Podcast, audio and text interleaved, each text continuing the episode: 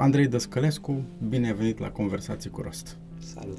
Bine, ne-am găsit în sfârșit. Exact. Noroc cu Gala Premiilor Gopo, la care am văzut că sunteți nominalizați pentru cel mai bun documentar cu Holy Father, nu? Uh-huh. Ok. Păi multă baftă, ce să zic. Mersi. Azi începe, nu? Da, uh, da, diseară e gala, pentru asta am venit la București, da, pentru că am promis să am dat și un semn de...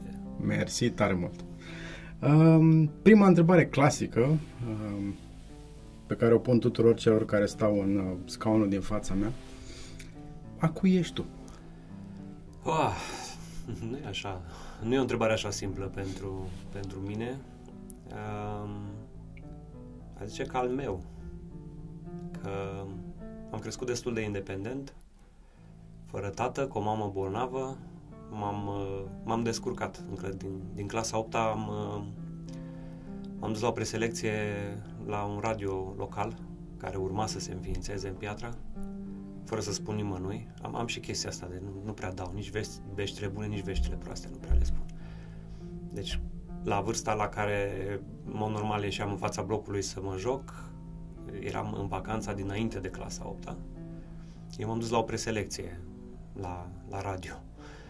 Um, și probabil le-am fost simpatic pentru curajul meu și m-au luat.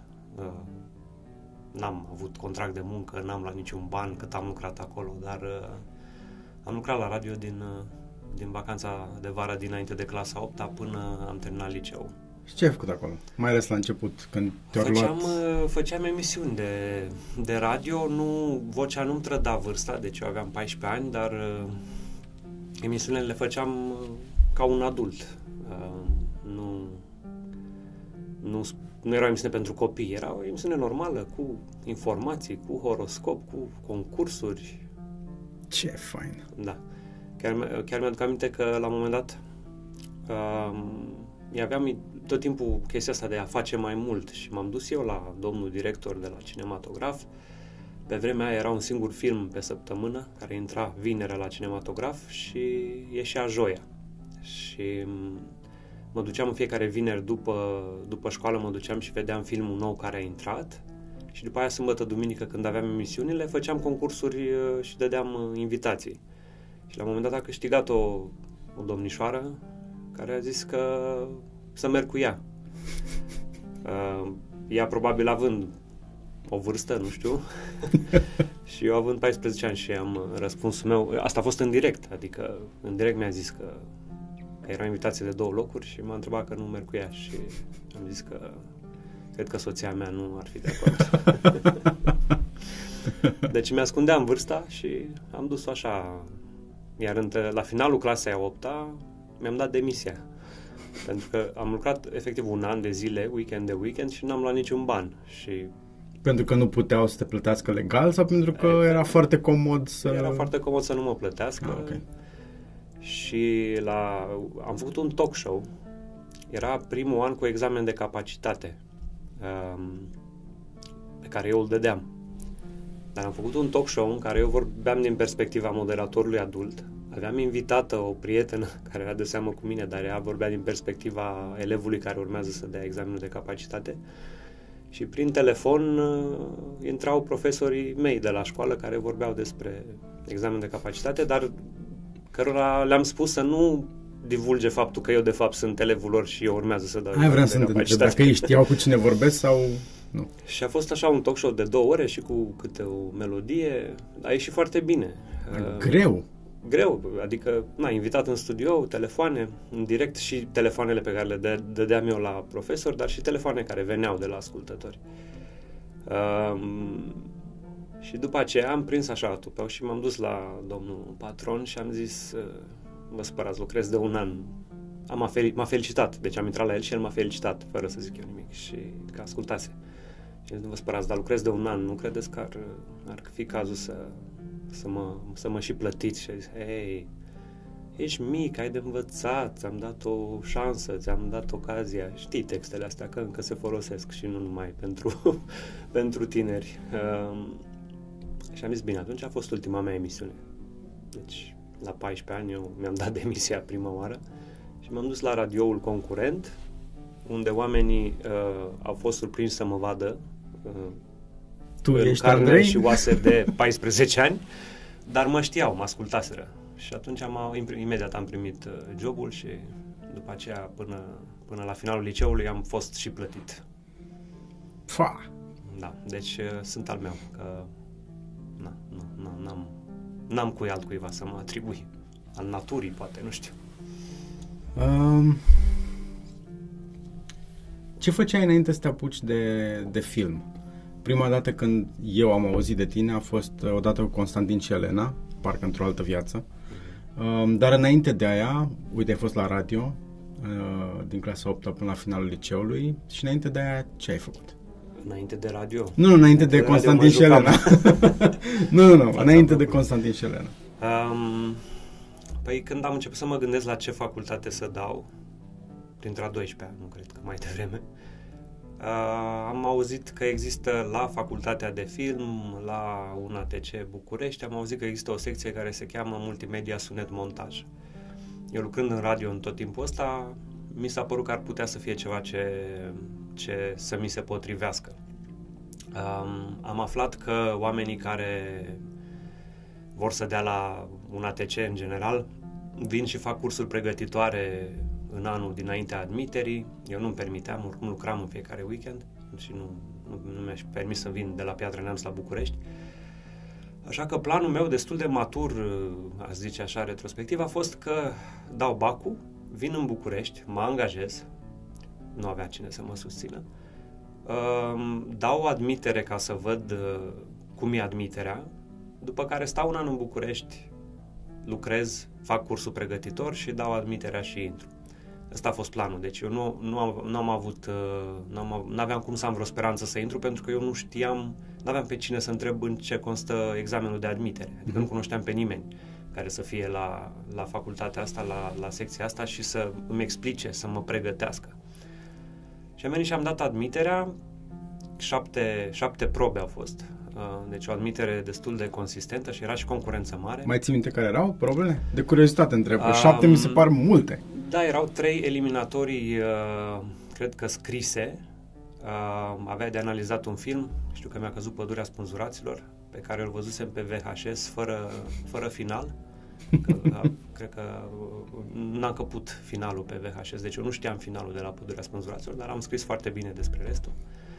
Uh, și după probele astea scrise, rămâneau foarte puțini și veneau probele practice și aveai, de exemplu, de recunoscut instrumente muzicale dintr-o bucată de uh, muzică clasică.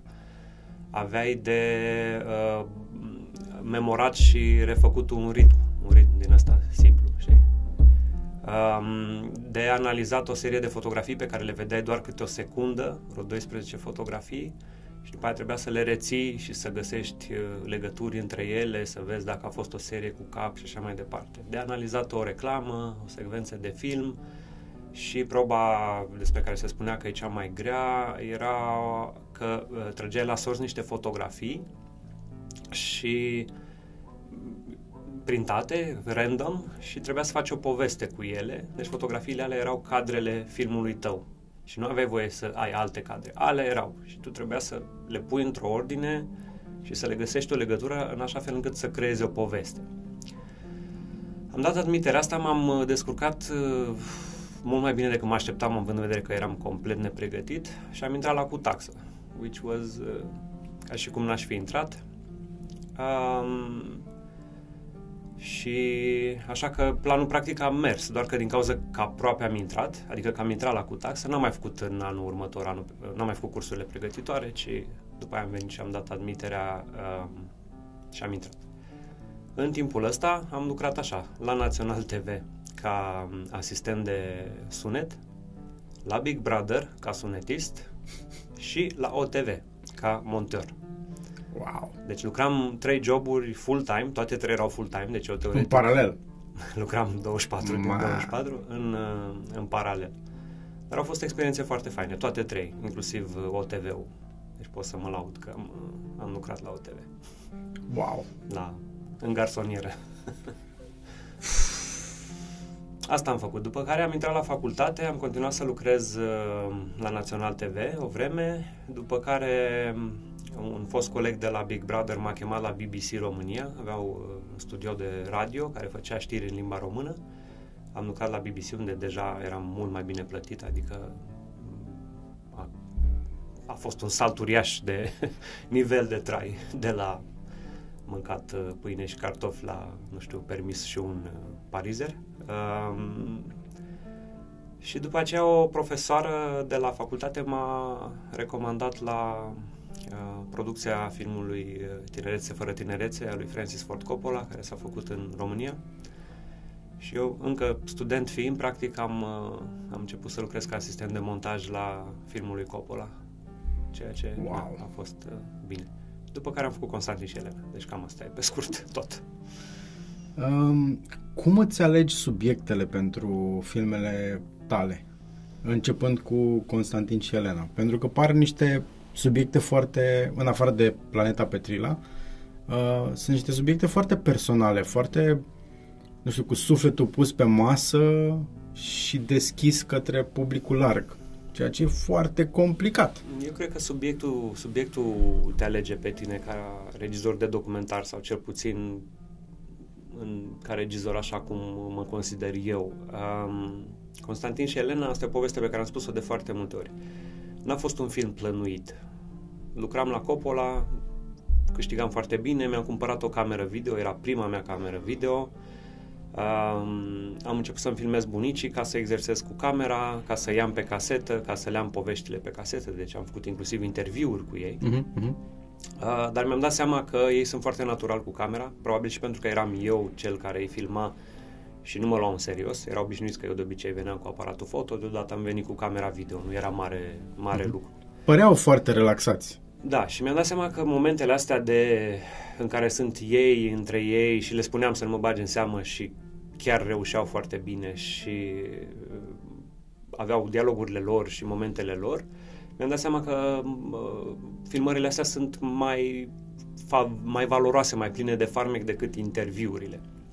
Eu pe vremea aia nu știam ce e filmul documentar. Adică, nu știam, eram student la film, dar nu eram pasionat sau nu, nu urmăream film documentar în mod special.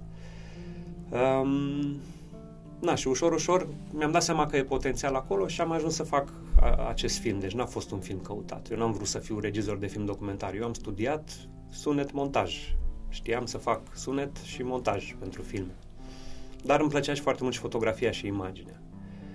Um, după filmul ăsta, într-adevăr, a fost o căutare de subiect. Și a fost o perioadă foarte grea pentru că să ai un prim film uh, pe care l-ai făcut aproape din greșeală uh, și care are foarte mare succes, aduce o mare responsabilitate. Eu, doi ani, doi ani de zile după ce am lansat Constantin și Elena, n-am făcut altceva decât să umblu prin festivaluri.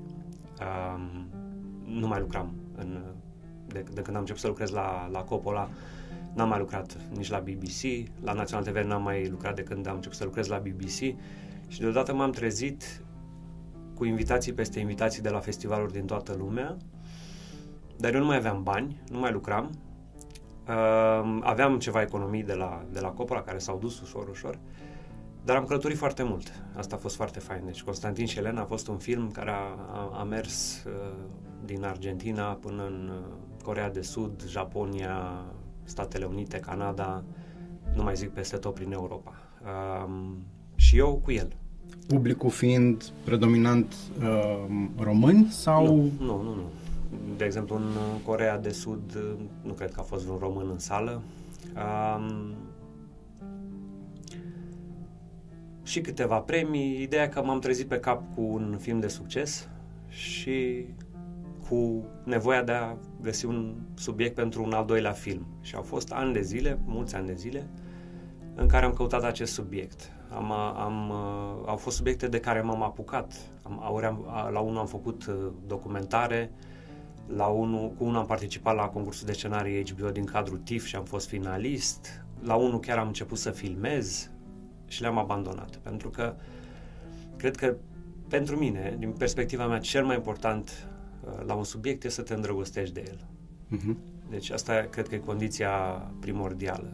Um, ori dacă e ca la, ca la întâlniri, dacă ai ieșit la o cafea și ai mai ieșit și la un film și nu e chimia acolo, înseamnă că mai bine renunți. Cam așa e și cu, cu subiectele. Deci n-am simțit. A fost, cred că, nu știu, vreo 4-5 subiecte pe care le-am abandonat în diverse stadii, um, până când am ajuns la Petrila, în 2013. Și acolo am simțit că pot face ceva care să fie al doilea meu film.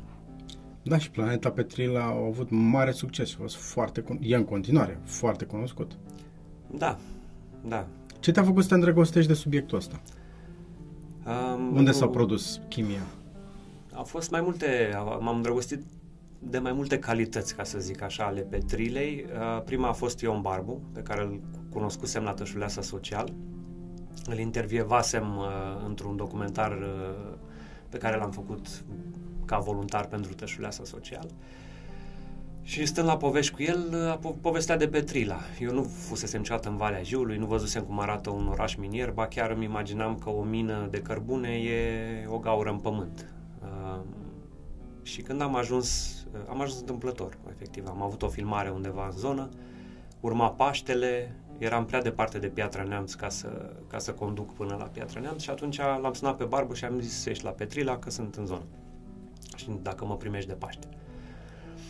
Și am mers de, am mers de Paște la Petila și chiar după Paște el um, organiza un workshop cu studenți la arhitectură și profesori la arhitectură, un workshop în care să propună uh, scenarii de conversie pentru mina Petrila, care era uh, în plan să se demoleze în următorii trei ani, complet, să, să se ecologizeze. Asta era termenul mm-hmm. foarte, foarte sinistru pentru a rade niște clădiri de pe suprafața Pământului.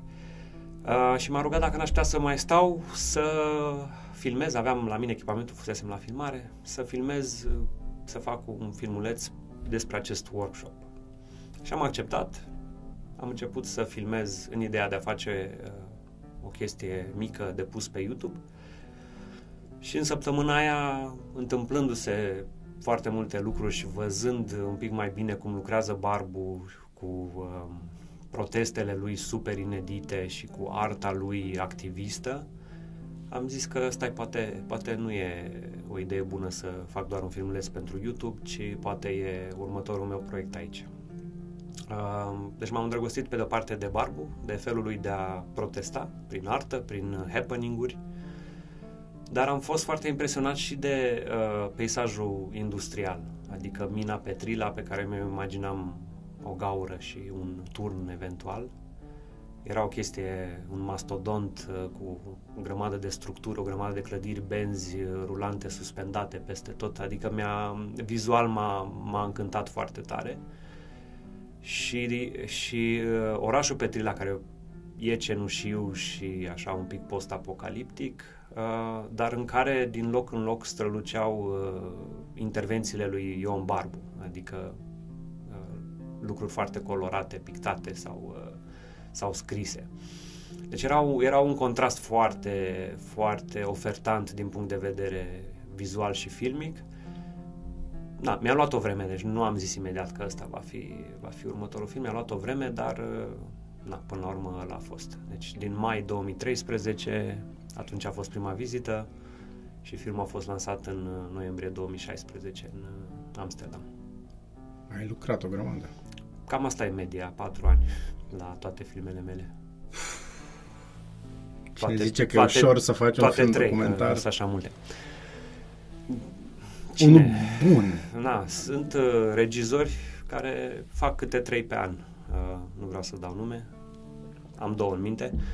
Dar... Uh, nu înțeleg. Nici eu nu înțeleg. Pentru mine, filmul documentar, în primul rând, trebuie să fie cinema, deci nu e un reportaj, e cinema, trebuie să trebuie să ți-l imaginezi văzut în cinematograf și să funcționeze. Nu, nu înseamnă neapărat că trebuie să ajungă în cinematograf, dar mm-hmm. trebuie să fie cinema. După care trebuie să arate lucruri care se întâmplă. Ori pentru asta trebuie să ai răbdare, trebuie să stai într-un loc într-un loc sau cu un personaj sau trebuie să ai o evoluție, trebuie să surprinzi momente de criză, momente de bucurie, trebuie să vezi o felie de viață relevantă. Sigur, po- poți face un, un film documentar excelent despre, nu știu, un, uh, un eveniment care se întâmplă într-o singură zi. ok, am văzut documentare foarte bune despre de, un ultramaraton, de exemplu, care e o zi, sau mă rog, două zile, nu știu cât, cât durează. Um, dar stilul meu de film documentar e ăsta în care găsesc un subiect, mă îndrăgostesc de el și îmi petrec uh, câțiva ani din viață foarte aproape de subiectul respectiv. Și uh, ultimul, Holy Father, care ești acum și la Gopo. Da, Holy Father... Și pe care l-a lăsat în pandemie. Da, asta a fost uh, ghinionul, dar uh, Holy Father uh, a fost ca o întoarcere la Constantin și Elena. E un film care s-a întâmplat, nu l-am căutat. Um, eram, aveam încă proiecție cu Planeta Petrila când uh, a venit vestea că voi deveni tată. Și odată cu vestea asta, aproape odată cu vestea, a venit și ideea de a face acest film, de a, de a documenta perioada de la uh, testul de sarcină, pe care întâmplător l-am filmat, uh, până la naștere. Cam asta a fost uh, ideea. Deci e un film filmat uh, 8 luni, nu 4 ani, uh, dar e montat uh, încă 2-3 ani, adică tot, tot cam la 4 ani am, uh, am ajuns cu, uh, cu durata de a, de a face filmul de la A la Z. E și un roller coaster de emoții filmul ăsta. E un roller coaster de emoții pentru că, pentru că așa e perioada aia.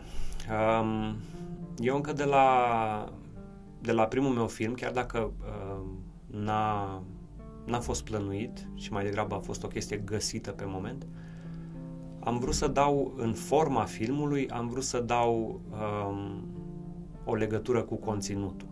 Și nu știu dacă ai remarcat, dar la Constantin și Elena nu există mișcări de cameră. Toate cadrele sunt fixe, personajele se mișcă prin cadru, nu există nicio panoramare, nicio mișcare de cameră, niciun zoom. Acum că zici, Da. da. Și de ce, de ce um, am ales să fac asta? Pentru că mi se pare că universul ăla al lor um, nu trebuie perturbat, iar medierea asta între personaje, bunicii mei Constantin și Elena și spectator, e făcută mult mai direct, fără mișcări de cameră. Pentru că eu nu spun spectatorului, acum uită-te la ochii ei care sunt înlăcrimați, pentru că el a pomenit despre căsătorie lor din urmă cu 56 de ani. Um, e un cadru fix în care spectatorul e ca și cum ar sta pe scaun și având ecranul în față se poate uita la covorul de pe perete, la uh, ce face bunicul, la ce face bunica, la pisică. E, e o pisică în, care apare în tot filmul Constantin Șelna, care de fapt e pisica mea.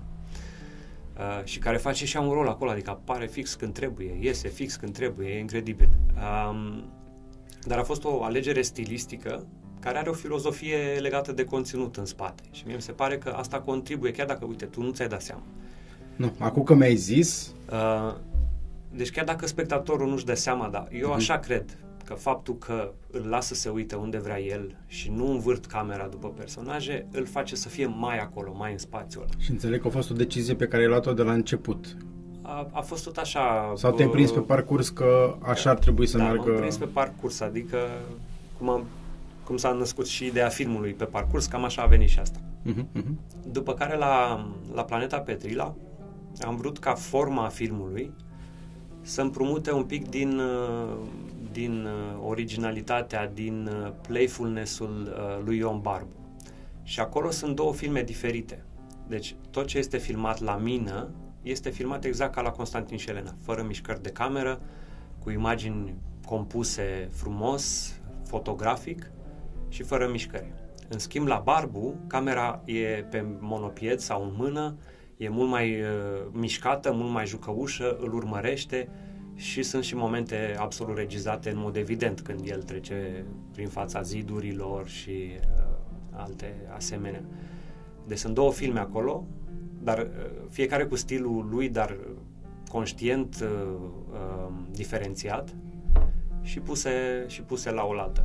Iar la, la Holy Father sunt eu în spatele camerei, uh, sunt personaj eu prin intermediul camerei um, Iar faptul că, uh, că îmi spui că e un roller coaster de emoții mă bucură foarte tare pentru că am, am vrut să transmit prin filmul ăsta sentimentele pe care le-am avut în timp ce filmam.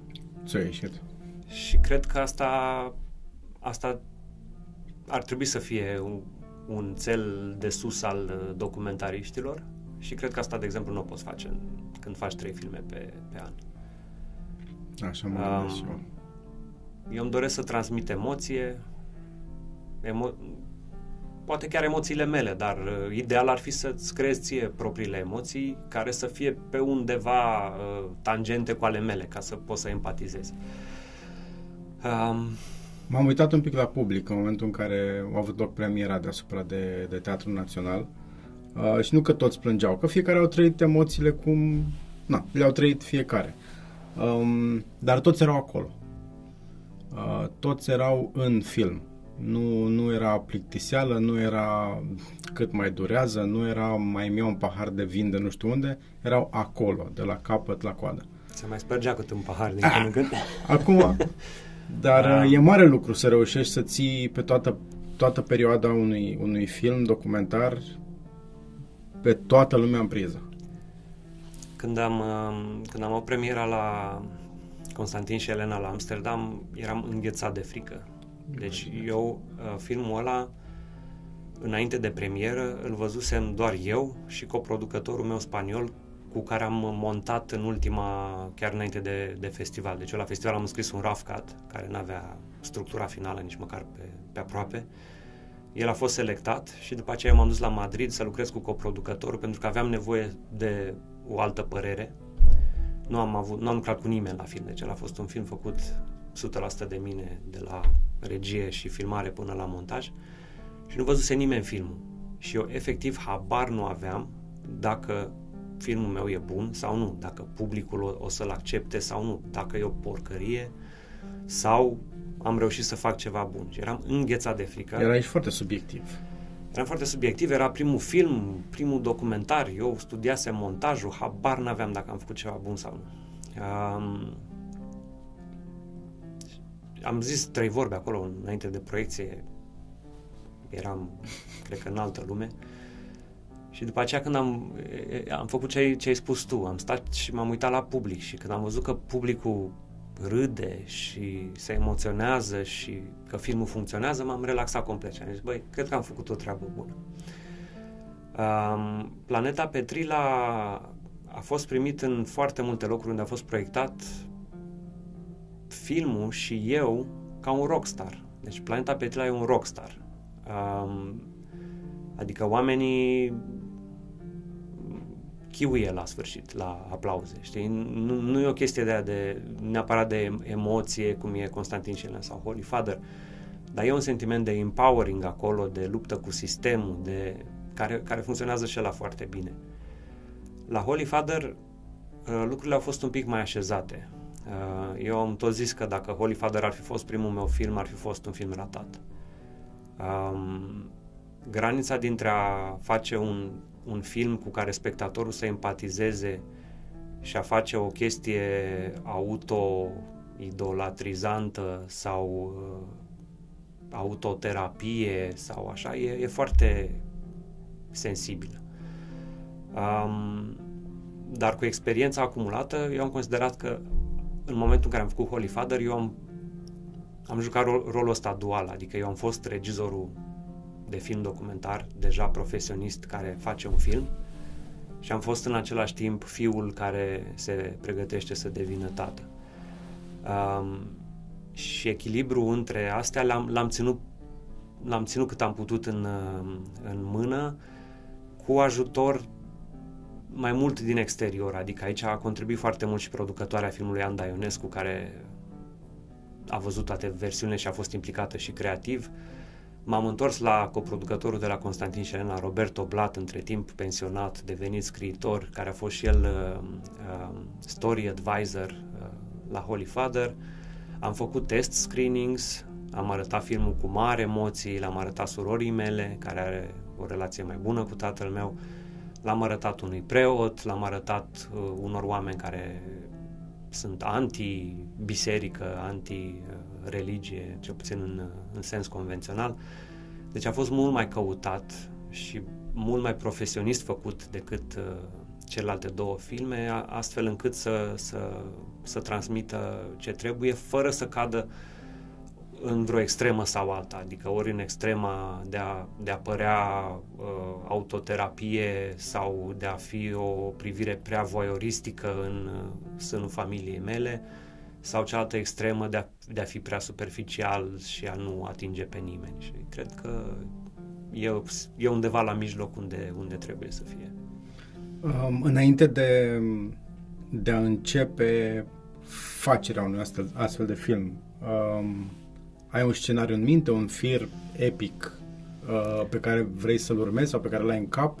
Acum, fiind vorba de un film documentar care urmărește evenimente sau situații pe parcursul unor ani, cum a fost în cazul uh, Constantin și Elena sau Planeta Petrila, sau 8 luni, cum a fost la, la Holy Father, nu prea poți să știi ce o să se întâmple.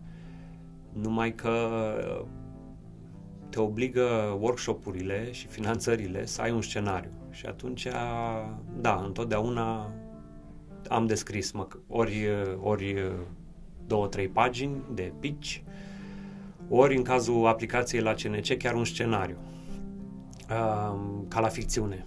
Și atunci stai și îți imaginezi ce o să se întâmple. Dacă deja ai filmat ceva, e mai ușor, folosești lucruri de acolo și îți imaginezi ce o să se mai întâmple mai departe.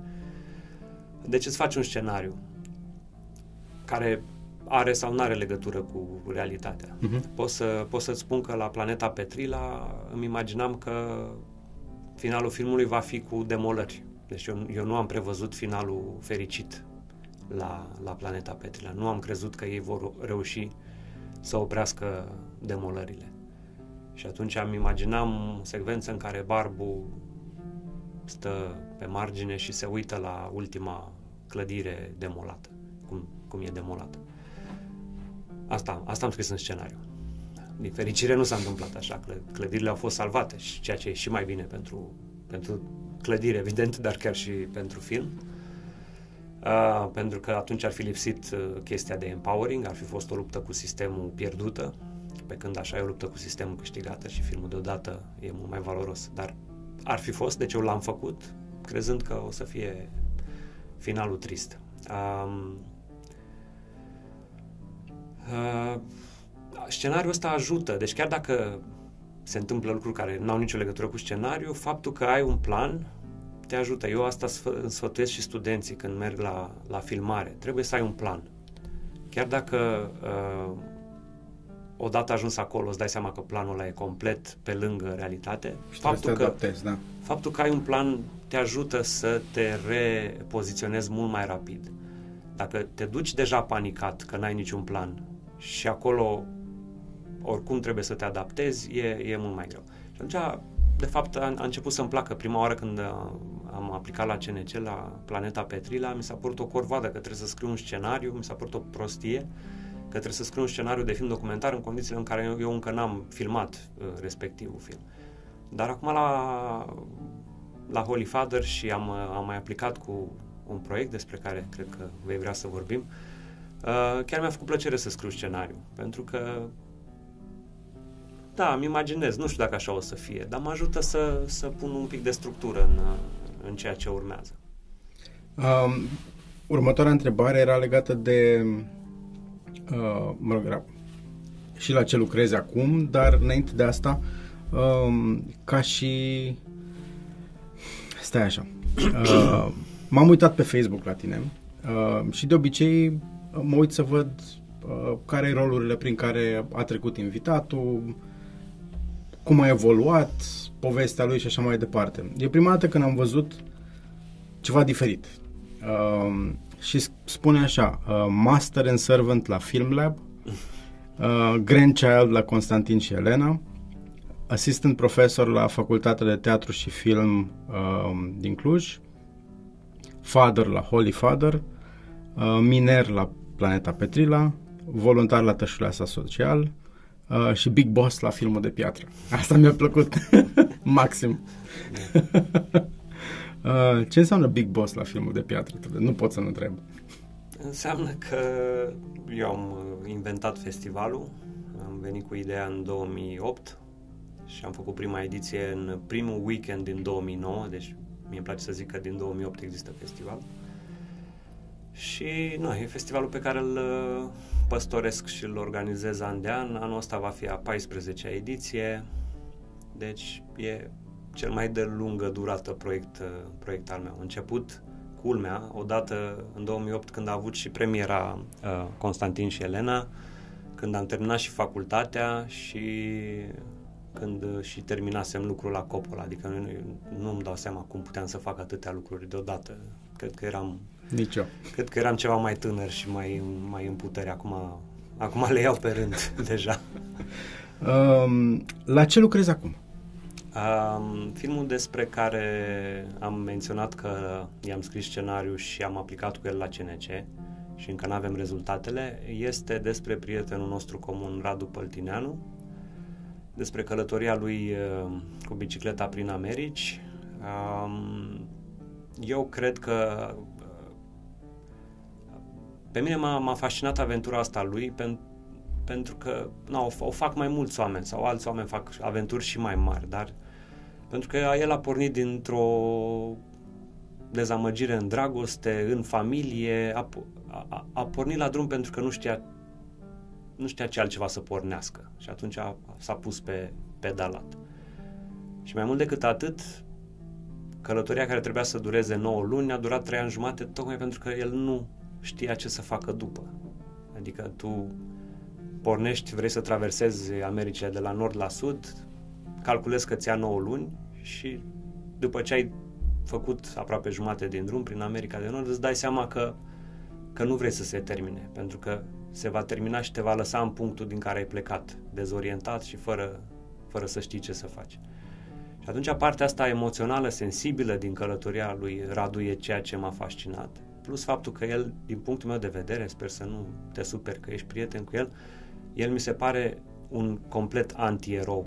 Adică m-am uitat la filme de aventură, de călătorii, toți se văd așa ca niște mari eroi care fie doar străbat uh, kilometri, mii de kilometri, fie o fac și pentru a salva vreo școală sau a construi, a strânge bani și așa mai departe.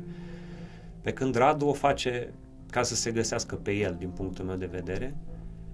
Și mi se pare că mai e și foarte antipatic pe alocuri. Adică el, intervențiile de pe drum pe care și le filmează singur, zici că e un reporter la Antena 3. Adică el dă fun facts despre drumul, drumul pe care merge, regiunea geografică, faună și floră. Uh, și cred că, că challenge-ul, pentru că trebuie să fie și un challenge ca, să, ca să-mi placă, uh, Challenge-ul filmului ăstuia, dacă îl voi face, dacă va primi finanțare, va fi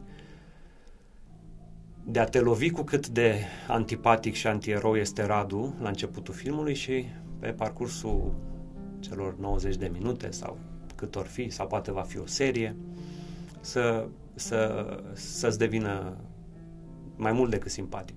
Eu așa am pățit. Din nou, vezi, e ca la ce, ce vorbeam mai devreme. E, sentimentul pe care eu l-am simțit vreau să-l transmit spectatorului. Eu când l-am cunoscut pe Radu, mă enerva, cum să zic, vorbea foarte tare, îmi venea să zic, băi omule, eu eram în birou la mine și el vorbea cu alți oameni în birou, că uh, eram în spațiu de coworking din Piatra Neamț, unde am meu birou. Și nu puteam să lucrez nimic cât era Radu acolo, pentru că el vorbea foarte tare și vreau să mă să zic, băi, mai taci odată, du-te afară. Uh, după care, auzindu-i poveștile, mă uitam așa, tu tipul ăsta ascund și antipatic, tu ai făcut asta. După care am, uh, l-am ajutat să-și recupereze filmările care erau uh, sequestrate de un uh, prieten de-al lui din, din Canada. Și am început să mă uit la filmări și la fel, când am văzut cum prezintă fun facts despre drum, mi-am pus mâinile în cap. Am zis, aoleu, ce asta? Dar după aia când îl văd plouat, mușcat de țânțari, înnoroit și vai de capul lui, na, îmi devine, îmi devine simpatic. Și peste toate astea vine latura asta filozofică a căutării de sine, a drumului care, care contează mai mult decât destinația. Și atunci na, consider că e un film care merită făcut și care pe care merită să-l fac eu, pentru că dacă l-ar face altcineva, ar putea să fie doar un montaj de momentele cele mai bune din ce a filmat el. Um, eu aș vrea să fac un pic mai mult, adică să mergem în uh, câteva locuri, să facem reconstituiri pentru poveștile care sunt foarte interesante, dar nu există filmate, pentru că, de exemplu, a fost jefuit de vreo 5 ori uh, și atunci evident că astea nu există filmate.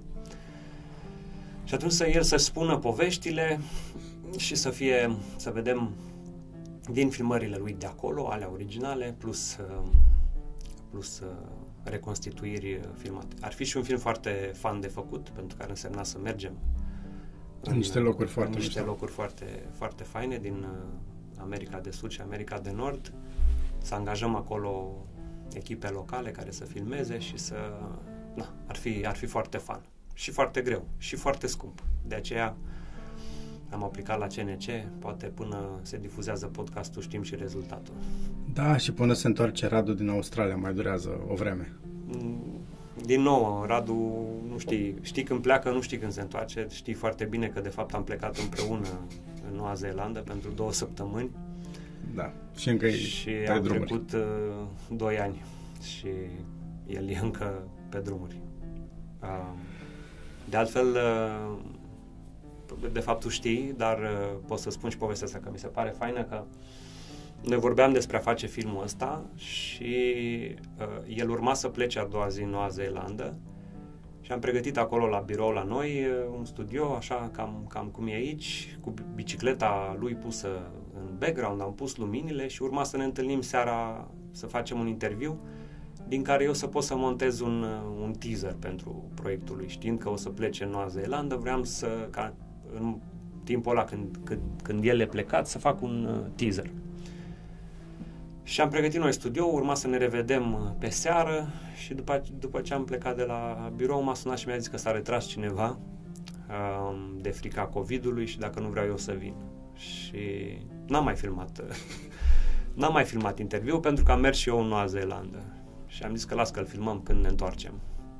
Iată că asta au trecut 2 ani și ceva și n-am mai avut ocazia să-l prind. Na, dar ăsta este unul dintre proiectele viitoare. Mai este unul cu pandemia. A fost un proiect foarte fain de făcut. Când m-am întors din Noua Zeelandă, mi-a venit ideea. Am stat un pic uh, în izolare, la, într-o garsonieră. Am ținut cursuri cu studenții și evident că prim, primele discuții au fost ok, voi cum vă descurcați, că eram în lockdown. Um, și povestind fiecare elemente din astea de cum îmi fac cumpărăturile, cum îmi las pantofii la ușă, cum șterg cumpărăturile cu alcool, cu țuică, că nu era, nu se găsea spirit. Um, am venit cu ideea de a face un proiect colectiv cu lockdown-ul. Inițial am vrut să fie un proiect cu studenții, după care mi-am dat seama că e o idee care ar putea funcționa și am publicat-o pe Facebook și am strâns mai mulți oameni care au făcut jurnale video în timpul lockdown-ului. A fost foarte fan de făcut pentru că uh, nu a fost ca și cum eu le-am zis fă un jurnal video și gata, ci aproape zilnic vorbeam cu fiecare dintre ei și le spuneam dacă e bine ce au făcut, cum au făcut și ce să facă mai departe. Adică există un numitor comun uh, al tuturor jurnalelor. Adică le-am spus, de exemplu, la un moment dat, așa e o secvență meta, um, urma să vorbesc la Radio România Cultural despre uh, proiect uh-huh. și le-am spus tuturor să asculte și să se filmeze în timp ce ascult, mă ascultă pe mine vorbind despre proiectul cu ei la Radio România Cultural. Uh, și atunci imaginează secvența asta în care eu practic explic proiectul, dar tu vezi 20 de oameni diferiți ascultându-mă pe mine uh, explicând proiectul și comentând. Ce mișto! Da, și pentru unii proiectul a fost foarte important pentru că am și cupluri, am și familie, dar am și câțiva oameni care au fost singuri în lockdown și a devenit un fel de terapie faptul că se filmau și faptul că vor, vorbeau cu mine, că se auzeau cu mine. Și pentru mine la fel, deci proiectul ăsta m-a ajutat să nu iau razna în, în lockdown. după care ar fi trebuit să mă apuc de montat și efectiv, pentru că pandemia a continuat, nu am avut chef. Și aici putem începe o discuție mai largă, în artă, sorry, trebuie Cheful să ai Coslear. chef. Trebuie să ai chef. Și nu numai în artă. Și atunci e un proiect care momentan e abandonat. E la stadiu de montaj sau... Nu, n-am, n-am început montaj. Ah, ok. E la stadiu de material adunat. Um, cred că ar trebui să-mi pun un snooze, nu știu, poate peste 2-3 ani, um, și să lansăm filmul, nu știu, la 10 ani de la lockdown sau o chestie din asta. Pentru că în moment, până acum a fost pandemie, sau eu sper că, sper că pot să zic că a fost, să nu greșesc, și eu, dacă eu n-am avut chef să montez filmul, cred că nici spectatorii n-ar avea chef să-l vadă. Pentru că e, a fost p- pandemie. Nu vrei să vezi cum e în pandemie când ești încă în pandemie. Da, încă e proaspăt. Iar acum că s-a, că s-a terminat, sper, um, din nou e prea proaspăt. Adică vreau să uit în momentul ăsta. Nu vreau să-mi aduc aminte cum a fost. Cât, cât de nebune am fost în, în primele două luni din, din pandemie, din martie, aprilie. Ce înseamnă martie. să nu fii informat, să nu știi ce se întâmplă, Da. ce se poate face. Deci am fost nebun cu toții, dacă Da. da. stai și te gândești. Um, și atunci cred că e un film pe care sper să am puterea să-l scot din dulap uh, peste câțiva ani, să-l fac și să fie un moment în care să ne uităm cu amuzament la trecutul prin care am trecut. Deci am două proiecte viitoare, ăsta la dulap pentru încă o perioadă, iar uh, proiectul cu Radu cu bicicleta uh, în, în proces de finanțare, sper. Um, cum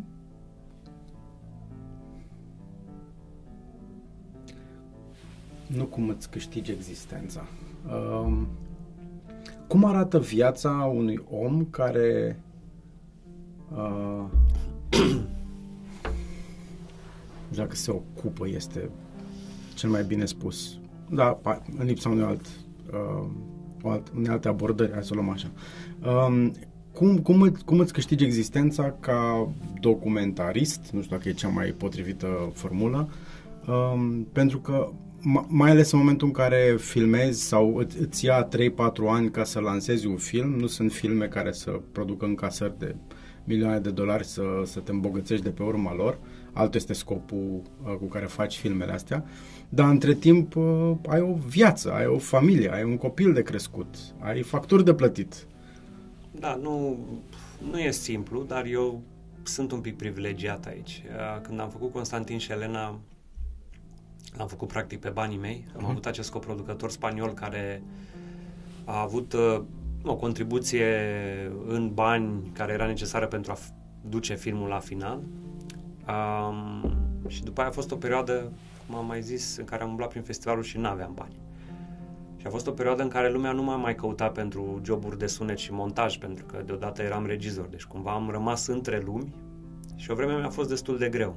Până când am început să lucrez proiecte comerciale, uh, documentare. Documentare corporate le, le, le zic eu. Am făcut nu foarte mult, am făcut câteva așa de-a lungul anilor, dar uh, le-am făcut cu drag, le-am tratat ca pe proiecte artistice.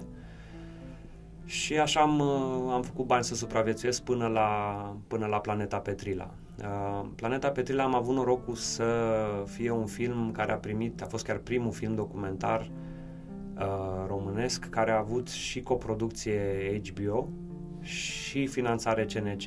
Uh, erau niște lucruri în uh, uh, niște termeni în uh, contractul cu CNC-ul care practic nu permiteau să accesezi ambele uh, surse de finanțare, deci dacă era coprodus de HBO nu mai puteai să-l faci cu CNC-ul, dacă era făcut cu CNC-ul nu mai puteai să coproduci cu HBO. Producătoarea mea de atunci, Ana Maria Antoci, a reușit să lupte și să schimbe termenii aia și a, a fost chiar primul film care a, a avut și coproducția HBO și finanțarea CNC, după care a deschis calea pentru foarte multe altele. Um, și atunci am fost plătit pentru, pentru munca mea. Și asta a fost deodată Altceva. încă o mare schimbare în, în viața mea, în care mi-am, na, mi-am permis să mă pot concentra numai pe, pe a face acest film. Um, Și la, la Holy Father s-a repetat uh, acest scenariu foarte pozitiv. E și Holy Father e făcut cu bani de la CNC și cu coproducție de la HBO. Uh, cu o mică mențiune că la Holy Father, la prima sesiune CNC la care am participat, am fost pe un uh, dezonorant loc 23, practic printre ultimele proiecte și n-am luat finanțare, uh, după care am aplicat la sesiunea următoare și am, am luat. Asta, nu e ușor. Deloc. Se, sunt, uh, sunt foarte puțini bani, mai ales pentru filmul documentar, sunt foarte puține sesiuni de finanțare, ar trebui să fie două pe an, abia dacă se face una. Um, și banii se dau în ordinea punctajului, adică primul clasat ia câți bani a cerut și următorii iau uh, sume mai mici până se termină suma. Deci nu e un, nu e un număr de proiecte finanțate, ci o sumă. Uh-huh. Deci dacă primul clasat a cerut foarte mulți bani, îi ia, ia suma pe care a cerut-o și atunci mai încap foarte puține filme uh, care să fie finanțate. Na, nu e cel mai bun sistem, dar e greu să, e greu să ai cel mai bun sistem, deci nu, nu condamn neapărat sistemul, doar că na, ar trebui... Problema e la cei care cer, că m-am, m-am uitat pe, pe, pe sesiune de finanțare, mai ales din anii în care am fost și eu, din anul în care eu n-am luat și sunt o grămadă de filme acolo despre care n-am mai auzit nimeni, adică nu știu, nu s-au mai făcut sau s-au făcut, dar au rămas obscure cu sume foarte mari de bani. Întrebam pentru că imaginez că e destul de complicat să te concentrezi pe uh, realizarea unui film documentar în felul în care uh, îl faci tu um, și în același timp să-ți bați capul să-ți câștigi existența pentru cele lumești, ca să zic așa. Da, mai am un salariu de profesor care e foarte mic, ca, ca toate salariile de profesor, dar sunt și ea niște bani care intră acolo lună de lună. Sunt uh, sunt perioade acum, de exemplu, în, uh, pe începutul anului, la un moment dat, uh, eu sunt pe prepay pe cartelă și nu aveam bani să... nu aveam 4 euro să mi, pe, pe, niciun, pe niciun card, pe niciun cont, nu aveam 4 euro să-mi încarc cartelă. Uh, sunt perioade și perioade. Asta pot să zic că e dezavantajul că atunci când ai un proiect, o duci foarte bine, când se termină banii aia, dacă nu vine alt proiect... Mai complicat. Mai complicat. Deci nu ai, nu ai uh, un venit stabil care să-ți asigure o siguranță, dar pe de altă parte ai libertatea de a pleca în vacanță oricând vrei, de a pleca într-o aventură, de a-ți căuta un subiect. Um, și mai e o chestie, de obicei banii la film documentar vin foarte târziu, adică și la Planeta Petrila și la Holy Father am primit primii bani când filmele erau aproape finalizate, deci durează foarte mult toată birocrația, tot uh, semnarea contractului și așa mai departe. Adică și HBO și CNC-ul au venit foarte târziu și atunci tu trebuie să investești de la tine, practic. Adică mare parte din filmări sunt făcute fără buget, uh, din păcate. Uh, se simte în calitatea filmului? Se simte în calitatea filmului, pentru că Planeta Petrila, de exemplu, e filmat în mare parte cu un Canon 6D aparatul meu pe care îl aveam. Adică nu, nu mi-am permis să îmi cumpăr ceva mai bun sau să închiriez ceva mai bun pentru că nu a fost buget în momentul ăla. Și a venit bugetul când eram în postproducție și atunci s-au dus foarte mulți bani pe postproducție. Are un sunet foarte bun, film, are imagine, corecții de culoare uh, făcute foarte bine, dar imaginea în sine vine de la o cameră foarte proastă. Uh, dacă ar fi fost banii de la început, ar fi putut să arate, să arate altfel. Dar uh, ăsta e și motivul pentru care, sau unul dintre motivele pentru care eu lucrez singur. Pentru că pentru mine e ok să-mi dedic un an, doi din viață făcând un proiect în speranța că îl voi finanța, dar să mai implic pe cineva în asta mi-ar fi foarte greu. Adică ori ar trebui să mă îndatorez eu la nesfârșit în ideea să te conving pe tine să, să vii cu mine să facem proiectul în ideea că poate vei fi plătit, uh-huh. ceea ce nu cred că ți-ar conveni. Adică eu sunt ok că e timpul meu, proiectul meu, dar Corect. pe tine mi-ar fi greu să te conving. Ori să te plătesc și atunci de unde, știi? Dacă și după aia dacă eu nu reușesc să finanțez, ok, am pierdut 2 ani din viața mea, dar nu ți-am pierdut și pe ai tăi. De asta la film documentar lucrurile sunt un pic mai simple, pentru că poți să investești, poți să faci tu de capul tău până în punctul în care să finanțezi la ficțiune, nu e, nu e posibil. Um, de ce ești și profesor? De ce te-ai dus în direcția aia? Um, am fost invitat. Um, sunt ceea ce se numește cadru didactic asociat sau lector asociat. Um, pentru că e nevoie de profesioniști în domeniu și există derogarea asta, deci eu nu am, uh, nu am doctorat făcut sau nu respect uh, regulile alea foarte stricte pentru a fi uh, cadrul didactic, pentru că există derogarea asta de a aduce profesioniști în domeniu cu contracte pe perioadă limitată, deci am contracte doar pe un an uh, și am fost invitat. Îmi face plăcere, e, e un contact cu realitatea. Uh, eu care lucrez singur, na, nu mă întâlnesc cu multă lume și atunci lucru cu studenții îmi face foarte mare plăcere, tocmai pentru că mai văd și eu care sunt preocupările, ce se întâmplă în viețile unor tineri și așa mai departe. Adică e ancora mea în, în lumea reală. Și sunt studenți care sunt interesați de, de um, subiecte de genul ăsta, nu neapărat de film documentar, dar care chiar vor să da, eu, uh, vină cu ceva valoros. Eu predau și la... Există și un master de film documentar unde anul ăsta am predat exclusiv la, la master și atunci na, e clar că oamenii sunt interesați.